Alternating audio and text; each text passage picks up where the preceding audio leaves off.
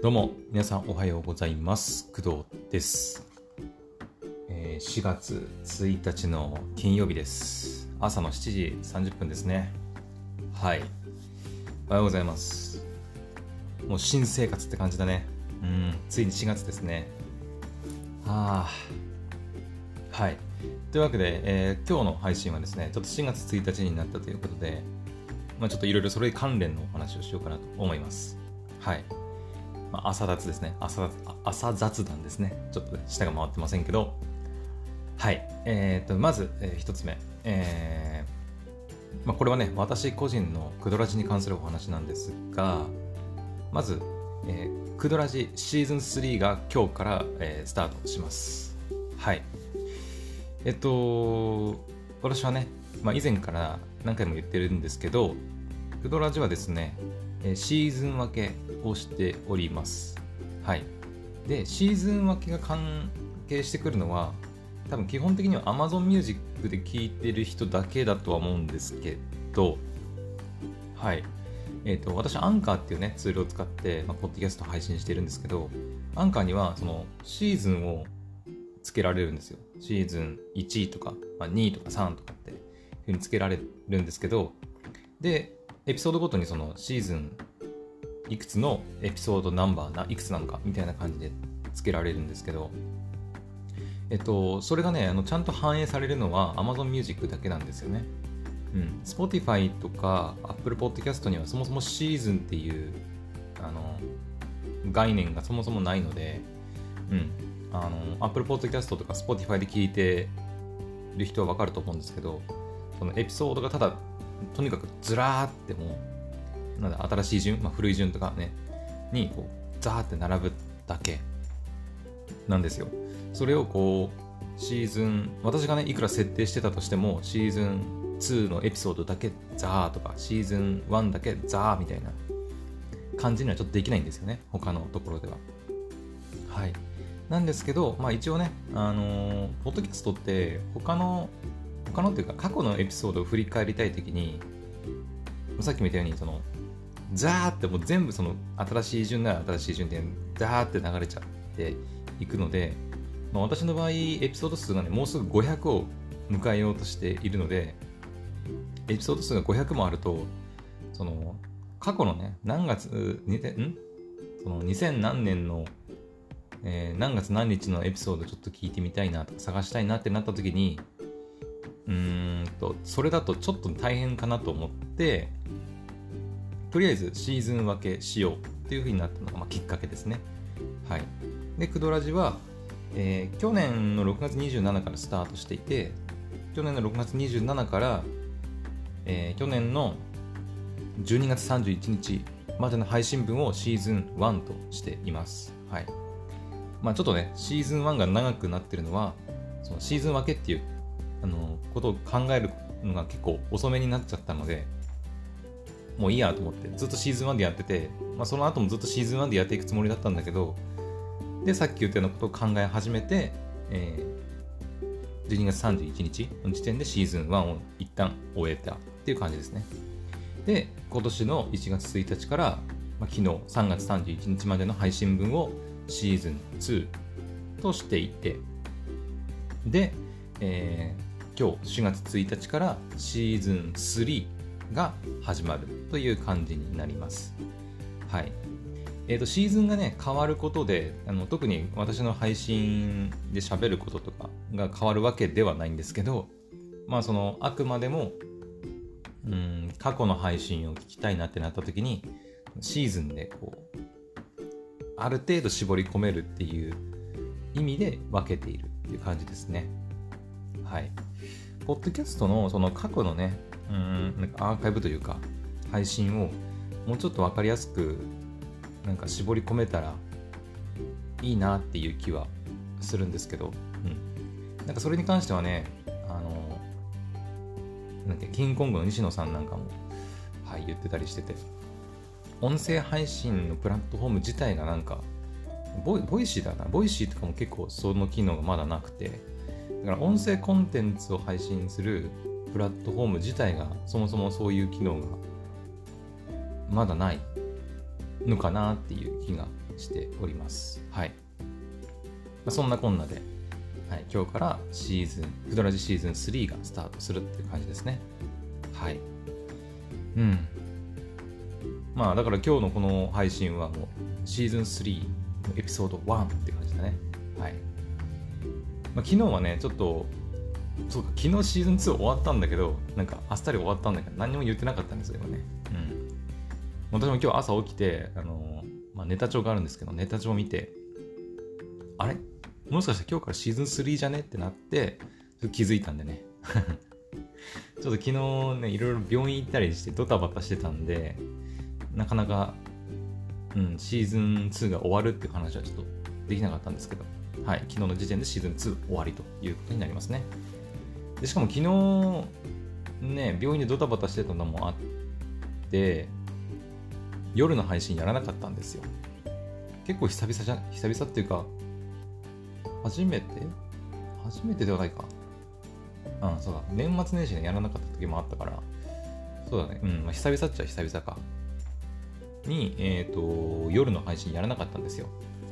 というのも、昨日ね、病院行って、で、行く時のその、行きと帰りのドライブの配信やったんで、1日2回ね、やったんで、まあ、普段であれば夜もやってたんですけど、うん、なんだけど、昨日はですね、鋼の錬金術師モバイルっていうね、まあ、鋼の錬金術師のスマホゲームのベータテスト、クローズドベータテストが、まあ、昨日からスタートしまして、で、えー、今週じゃない、来週の8日、えー、金曜日か、金曜日か？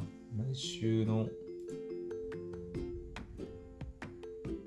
えそうだね、金曜日、えー、4月8日の12時50、違う、10、違う、ごめんなさい。えー、11時59分だね。はい。まで、はい、行われる。クローズドベータテストがあるんですけど、私それに当選したので、もうとにかくこの1週間はもう、ただひたすらもうやるしかないってことで、昨日の夜ね、配信はとりあえずいいやっていうことで、うん。もう、鋼の錬金術師のベータテストのゲームをやってました、夜ね。初めてじゃないかな、夜配信したのは。うん。まだちょっとね、あのー、ツイッチでまだ配信したまんまになってて、まだサムネとかも何も作ってないし、まあ、これから今日やらなきゃいけないところではあるんですけど、まあ、ちょっとその辺をやってて、あのドタバタしてたんで、昨日のシーズン2最後の夜配信はまあできなかったっていう感じですね。はい。うん。まあちょっといろいろグダグダしちゃいましたけど、うん、今日からクドラジシーズン3が始まるということで、はい、またエピソード1からね、新規一点頑張っていこうかなと思っております。はい、っていうのが、えー、まず1つ目のお話ですかね。はい。で、えー、2つ目。2つ目はですね、まあ、2つ目、3つ目、あ、3つ目まであるんだけど、えー、2つ目と3つ目は、まあ、ちょっと今日の朝ね、あれはなんだ、ジップか。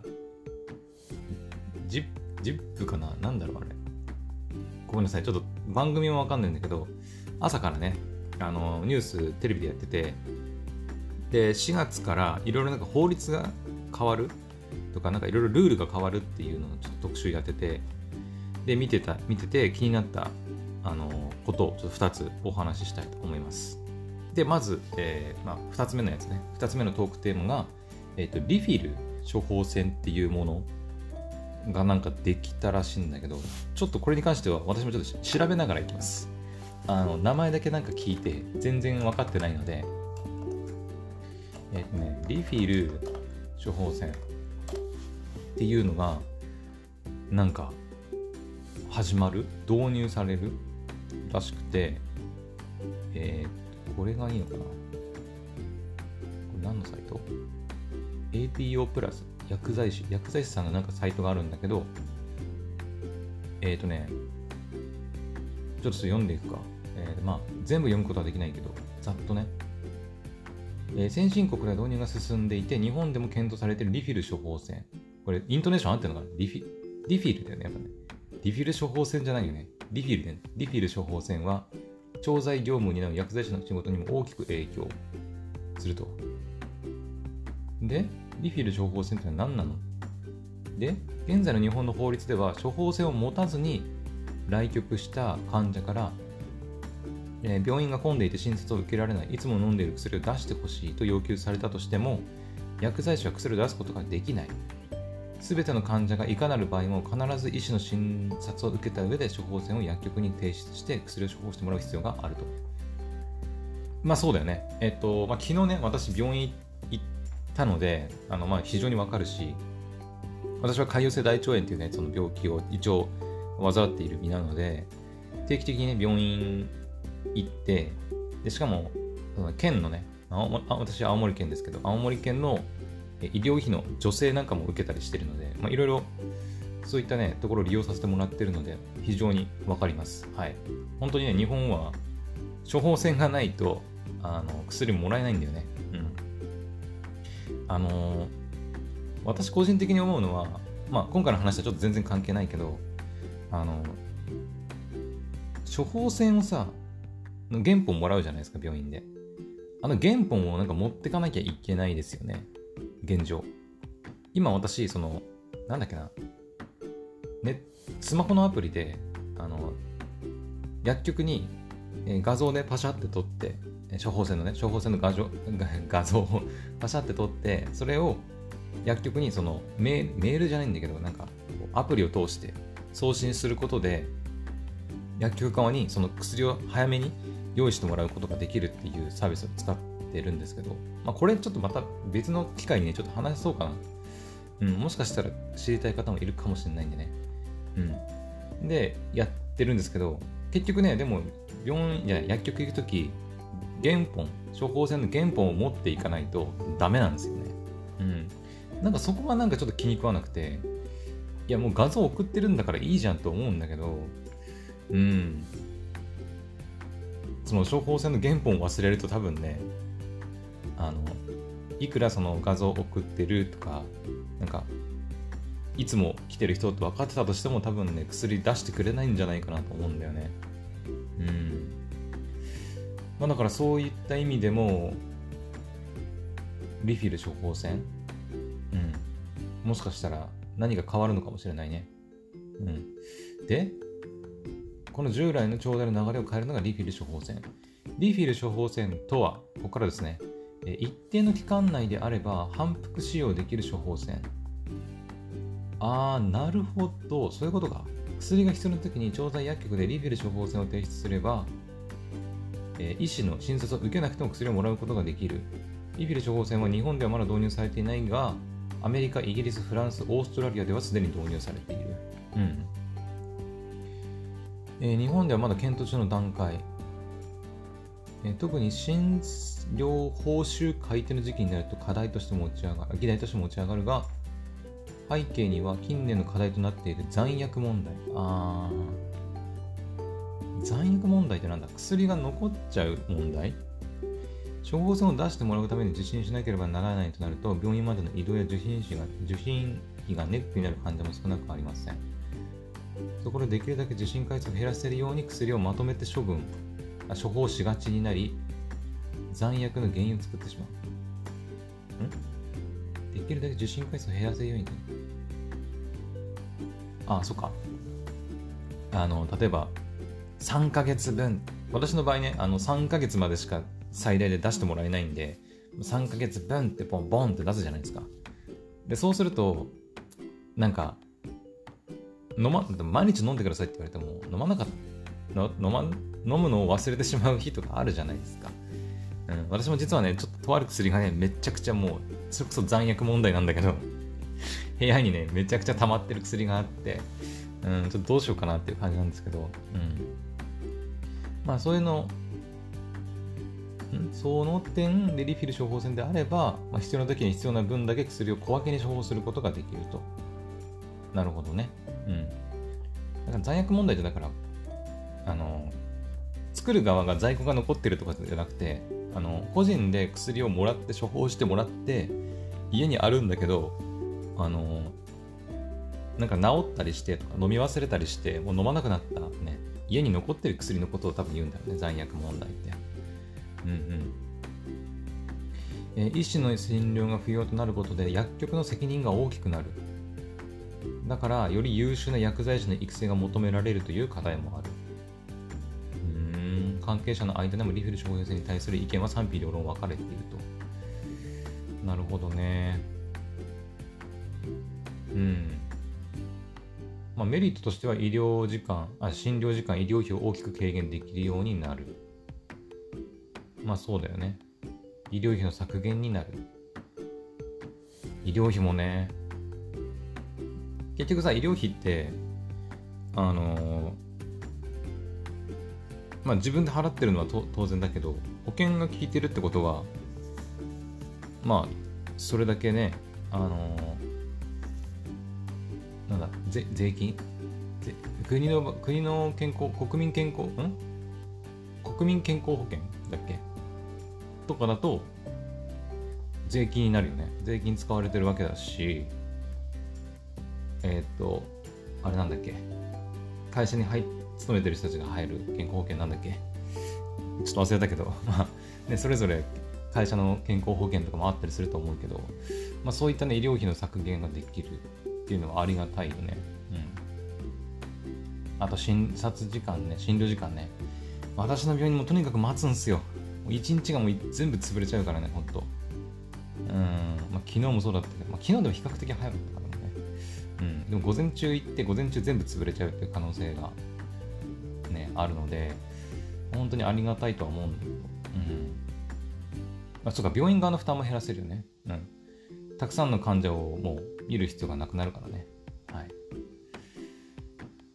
あデメリットとしては患者の受診回数が減る分医療機関の収入低下が予想される患者の病院離れの原因にもなるでしょううんねどうかなどうなんだろう病院離れによって経過観察の機会が減ると病院側は病状の些細な変化を把握しにくくなってくる。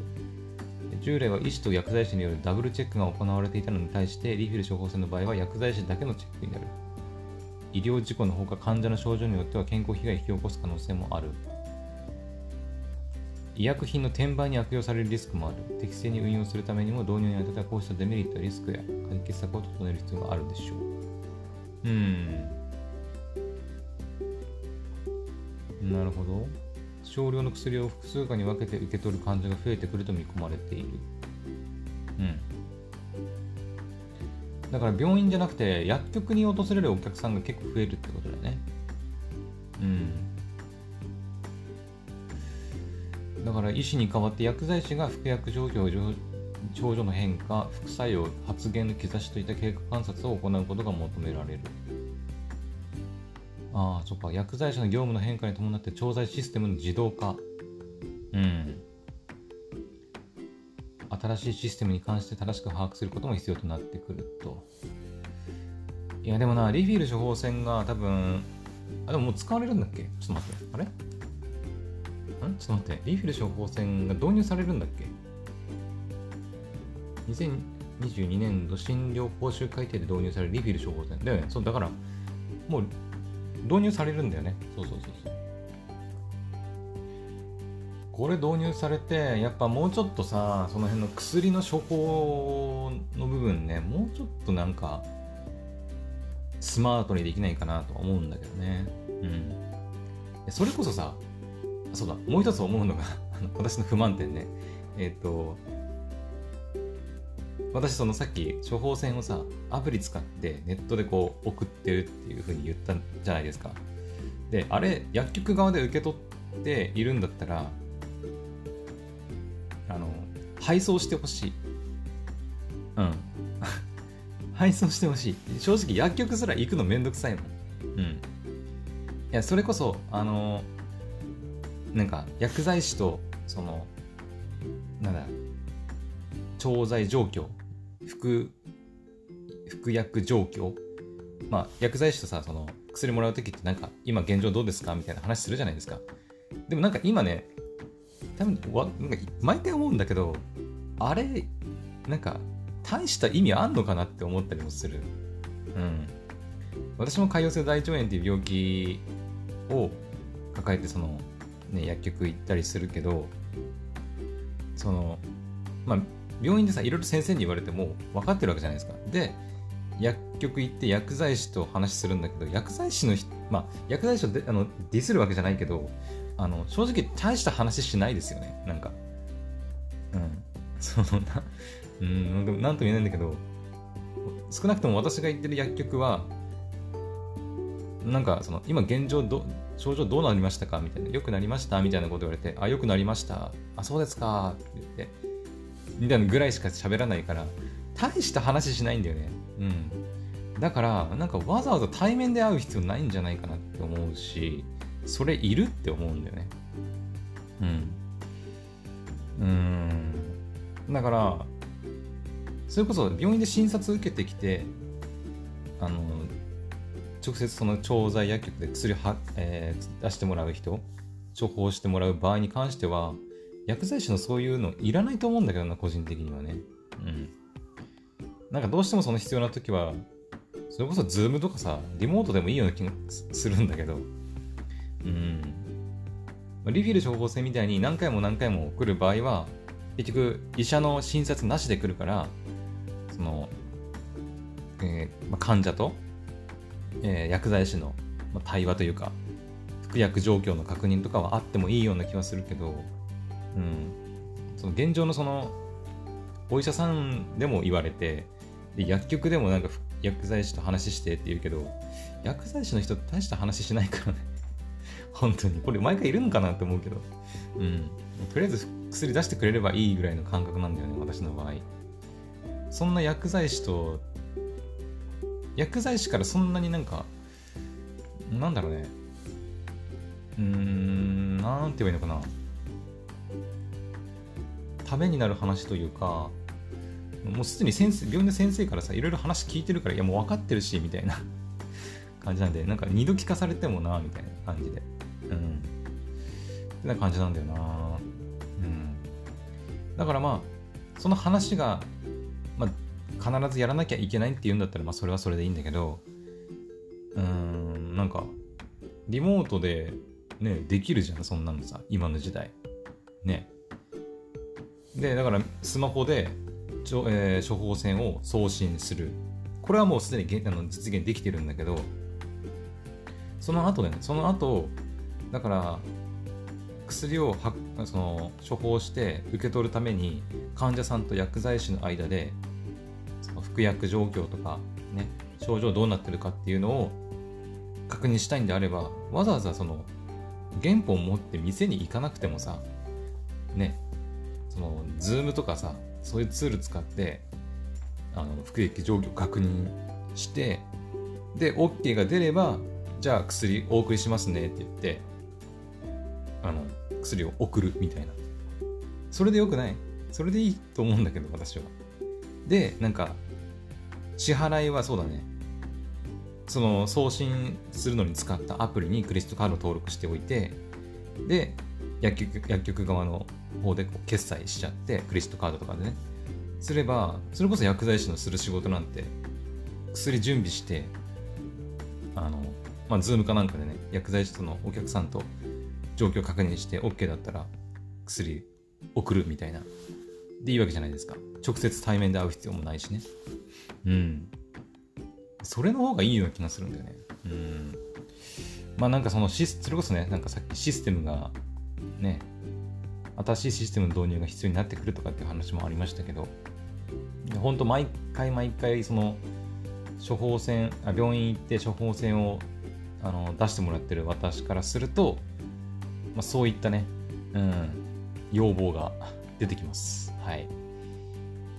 簡潔にまとめると、だから今私がどうなってほしいかっていうと、まあ、リフィル処方箋に関しては、まあ、そんなに私はあのメリットを受けることはないと思うんだけど、うん。